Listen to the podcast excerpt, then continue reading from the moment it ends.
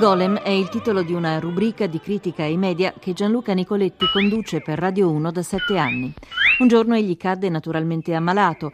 Il programma continuò ad andare in onda comunque. La voce artificiale del golem risvegliato riuscì egregiamente a sostituirlo per giorni e giorni.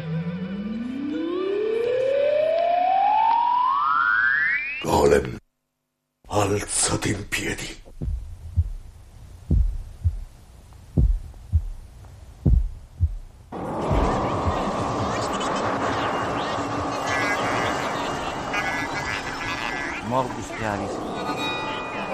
Fango si è momentaneamente sfilacciato, ma non importa, nel recupero infinito delle memorie remote, la voce continua malferma a farsi sentire, seppur supportata da sintetici apporti. Nessuno è veramente indispensabile nel gran teatro dell'umana rappresentazione e quindi figuriamoci nella piccolezza infinitesimale di una rubrica radiofonica. La voce elettronica può tradurre in emissione ogni pensiero passato e presente. Il vuoto a perdere non ha in realtà perduto nulla. Nicoletti può anche svernare nel suo letto di dolore, noi andiamo avanti da soli. Noi andiamo Vox. avanti da soli. Vox.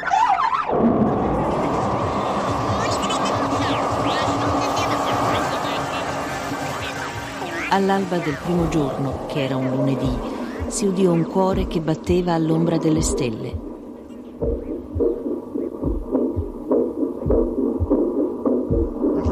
Questo sembra quasi un rantolo, comunque è un respiro, è un respiro di un astronauta russo. Chissà, pensa che sta per morire, lo immagina, lo suppone. È impossibile dirlo a distanza di tanti anni. Questi rumori sono stati presi e intercettati da alcuni folli visionari negli anni 50 e 60. I fratelli Judica Cordiglia, insieme a un manipolo di radioamatori dalle colline torinesi, cercarono di intercettare queste voci che venivano dallo spazio.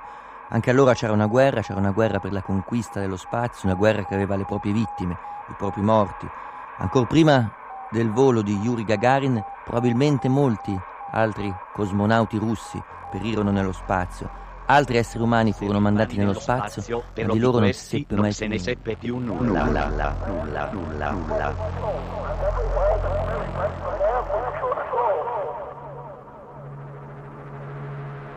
What I think of the talking picture.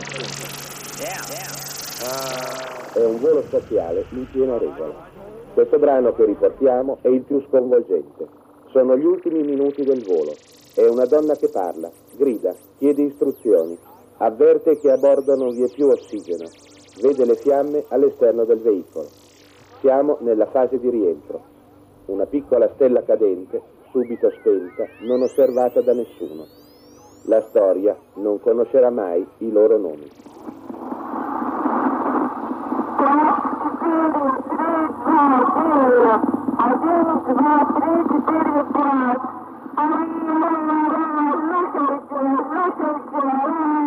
La voce femminile sta riferendo dei dati tecnici che le risultano appunto dai suoi strumenti di bordo. Un po' più avanti sta dicendo che sente caldo, un caldo che velocemente sale, aumenta, nel piccolo abitacolo della navicella spaziale, fino a che a un certo punto vede le fiamme, Vishu Flama, si mette a urlare che vede le fiamme, vede del fuoco, qualcosa di familiare che la riporta alla terra, al dolore alla sofferenza, in quel luogo totalmente irreale. E probabilmente morirà bruciata. 40 anni fa come oggi, anzi molto più di 40 anni fa, per ascoltare la voce di chi vede le fiamme e urla dentro le fiamme, la voce si deve di chi vede le fiamme, ci si deve abbandonare. alla vecchia e cara radio.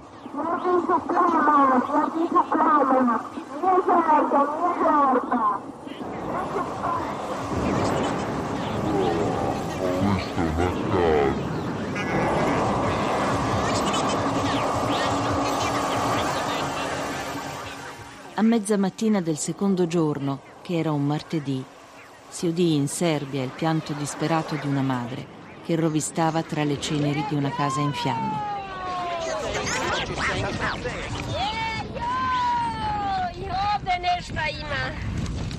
Ma nel frattempo la televisione serba che noi continuavamo a guardare con molta attenzione stava diffondendo queste immagini, immagini drammatiche di un bombardamento di una città... Un piccolo villaggio sulle montagne di Slatibord. Nelle ceneri si muoveva una madre e un padre molto anziani. i volti solcati dalle rughe, dalla sofferenza e da un dolore improvviso. Loro stavano cercando, rovistando con le mani fra le ceneri bollenti i resti del proprio figlio, morto in quel bombardamento e bruciato vivo probabilmente in quell'incendio. Anzi, molto più probabile che avessero più di un figlio, forse due figli, forse più figli che stavano lì sotto carbonizzati. La voce del La voce golem. del golem ha iniziato a parlare della guerra venerdì 24 marzo, con l'inizio del bombardamento della Nato e con la chiusura di Radio B92, che continuava a trasmettere via internet nonostante la sua, chiusura via etere e nonostante l'arresto del suo direttore. del suo direttore. Free Yugoslavia from silence. From silence. Free Yugoslavia from isolation. Free independent media. Independent media. Free B92. My name is Sasha Mirkovic. I'm the general manager of Radio B92. Un- unfortunately, from today, Mentre tutti guardano impotenti le the, televisioni, uh, che non trasmettono quasi nulla, che si possa vedere, che possa decifrare la B92 guerra, L'etere si riempie di voci, ma voci voci. che vanno intercettate, vanno interpretate. Bisogna scovare la maniera che può essere semplicissima di scoprire questa griglia, questa sorta di sonorità che ci porta vicino il senso della guerra. Noi l'abbiamo fatto, abbiamo colto nell'etere le voci dei comandi da terra verso gli aerei dei piloti in corso di attacco. Abbiamo intercettati attraverso un semplicissimo ricevitore ad onde corte che era situato in un sito internet. Bastava sintonizzarlo sulle frequenze che noi sapevamo di trasmissione fra base terra e fra piloti dei bombardieri e questo abbiamo ascoltato. Arrivano gli American Monkey, le scimmie americane, giù le mani dalla fuck off, fuck off, cioè l'insulto eh, più usato, più logorato nello slang americano. Tra di loro i combattenti si rinforzano e lanciano il grido di guerra.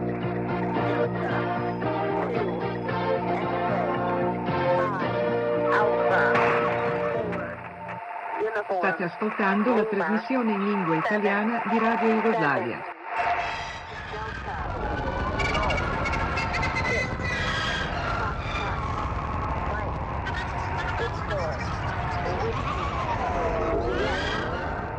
Morbus Gravior.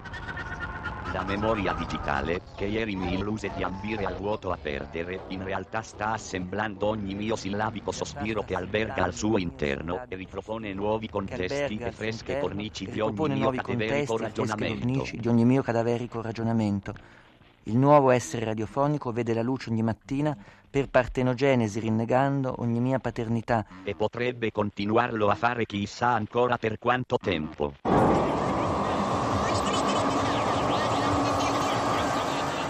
Nella tarda mattinata del terzo giorno, che era un mercoledì, cominciò a girare la voce di un bambino a cui avevano impiantato un orecchio bionico.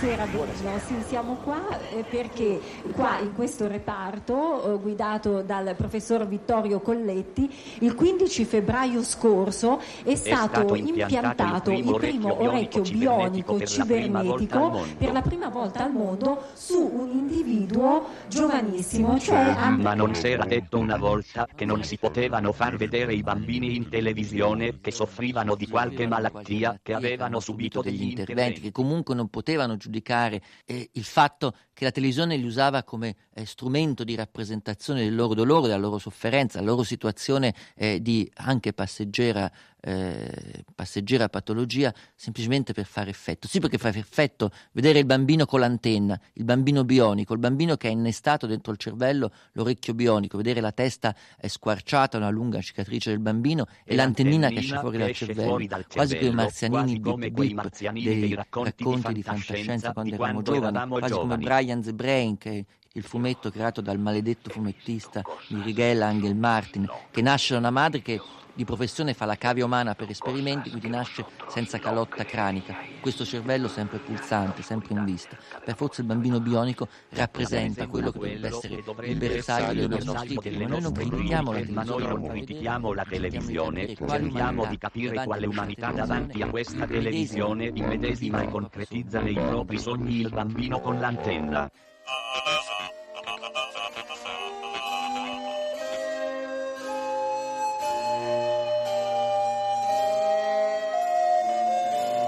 Nel cervello pietroso del golem stava scritto Servirai fedelmente il tuo Signore, gli obbedirai come un cadavere. Ecco, il golem era un servo che non voleva essere un servo. La scura era per lui uno strumento servile, un simbolo di servitù, come il morso per il cavallo e il giogo per il bue. Non così la mano che è parte di te e nel cui palmo è impresso il tuo destino.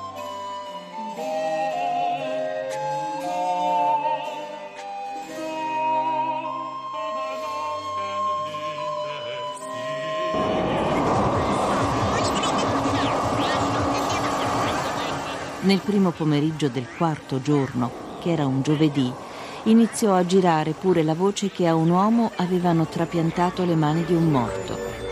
Buonasera al pubblico di Porta Porta e buonasera a Denis Catelier, il primo uomo della storia che potrà accarezzare i figli con le mani di un altro. L'ha già fatto, signor Chatelier, vedo che le dita le spuntano dal, dal gesso, dall'ingessatura. Ha già potuto accarezzare i suoi figli con le mani nuove? Sì, il mio bambino aveva un mese e ha toccato le mie mani. Io non ho ancora... Invece la televisione, la televisione anche più popolare, la televisione di massa, la televisione generalista presenta al suo interno se vista con attenzione con una delle rive meravigliose su quelle che sono le frontiere dell'umanità. Pensate, mai avremmo immaginato qualche anno fa di poter vedere in televisione l'uomo con le mani trapiantate, l'uomo che va in televisione a mostrare le mani di un cadavere che gli hanno attaccato. Il conduttore televisivo gli dice che impressione fa accarezzare suo figlio con le mani non sue. Sarebbe meglio dire che impressione fa a vedere le mani di un cadavere sulla faccia di suo figlio. Sono calde? Sono calde? delle mani calde, calde, calde, normali? Sono calde e sono delle mani vive. Guardate che nella Nella fantascienza fantascienza la mano artificiale è sempre stata identificata come un organo bionico, un innesto. Bellissimo, rimane nella fantascienza un sogno che non si è avverato alle soglie del 2000 e dentro il 2000 stesso. Pensate allo scienziato pazzo del film Metropolis di Fritz Lang che aveva tutta una mano artificiale, un arto robotico, o Luke Skywalker Che nel film Star Wars perde la mano nello scontro con il padre. e perde la mano nello scontro con il padre, Darth Vader, che la taglia con la spada laser. Gliene viene innestata una bionica che sembra una vera, tale quale. E poi esistono vari esempi di mani innestate, finte, sintetiche. Beh, invece il progresso televisivo non mostra quello che è il sogno per cyber per eccellenza. L'uomo non ha nessun innesto bionico, ma semplicemente quello che è l'antichissimo e ottocentesco sogno dell'autrice di Frankenstein, prende dei pezzi di cadavere, se li attacca e di questo va fiera. sogno dell'autrice di Frankenstein, prende dei pezzi di cadavere, se li attacca. Vuoto a perdere di Gianluca Nicoletti.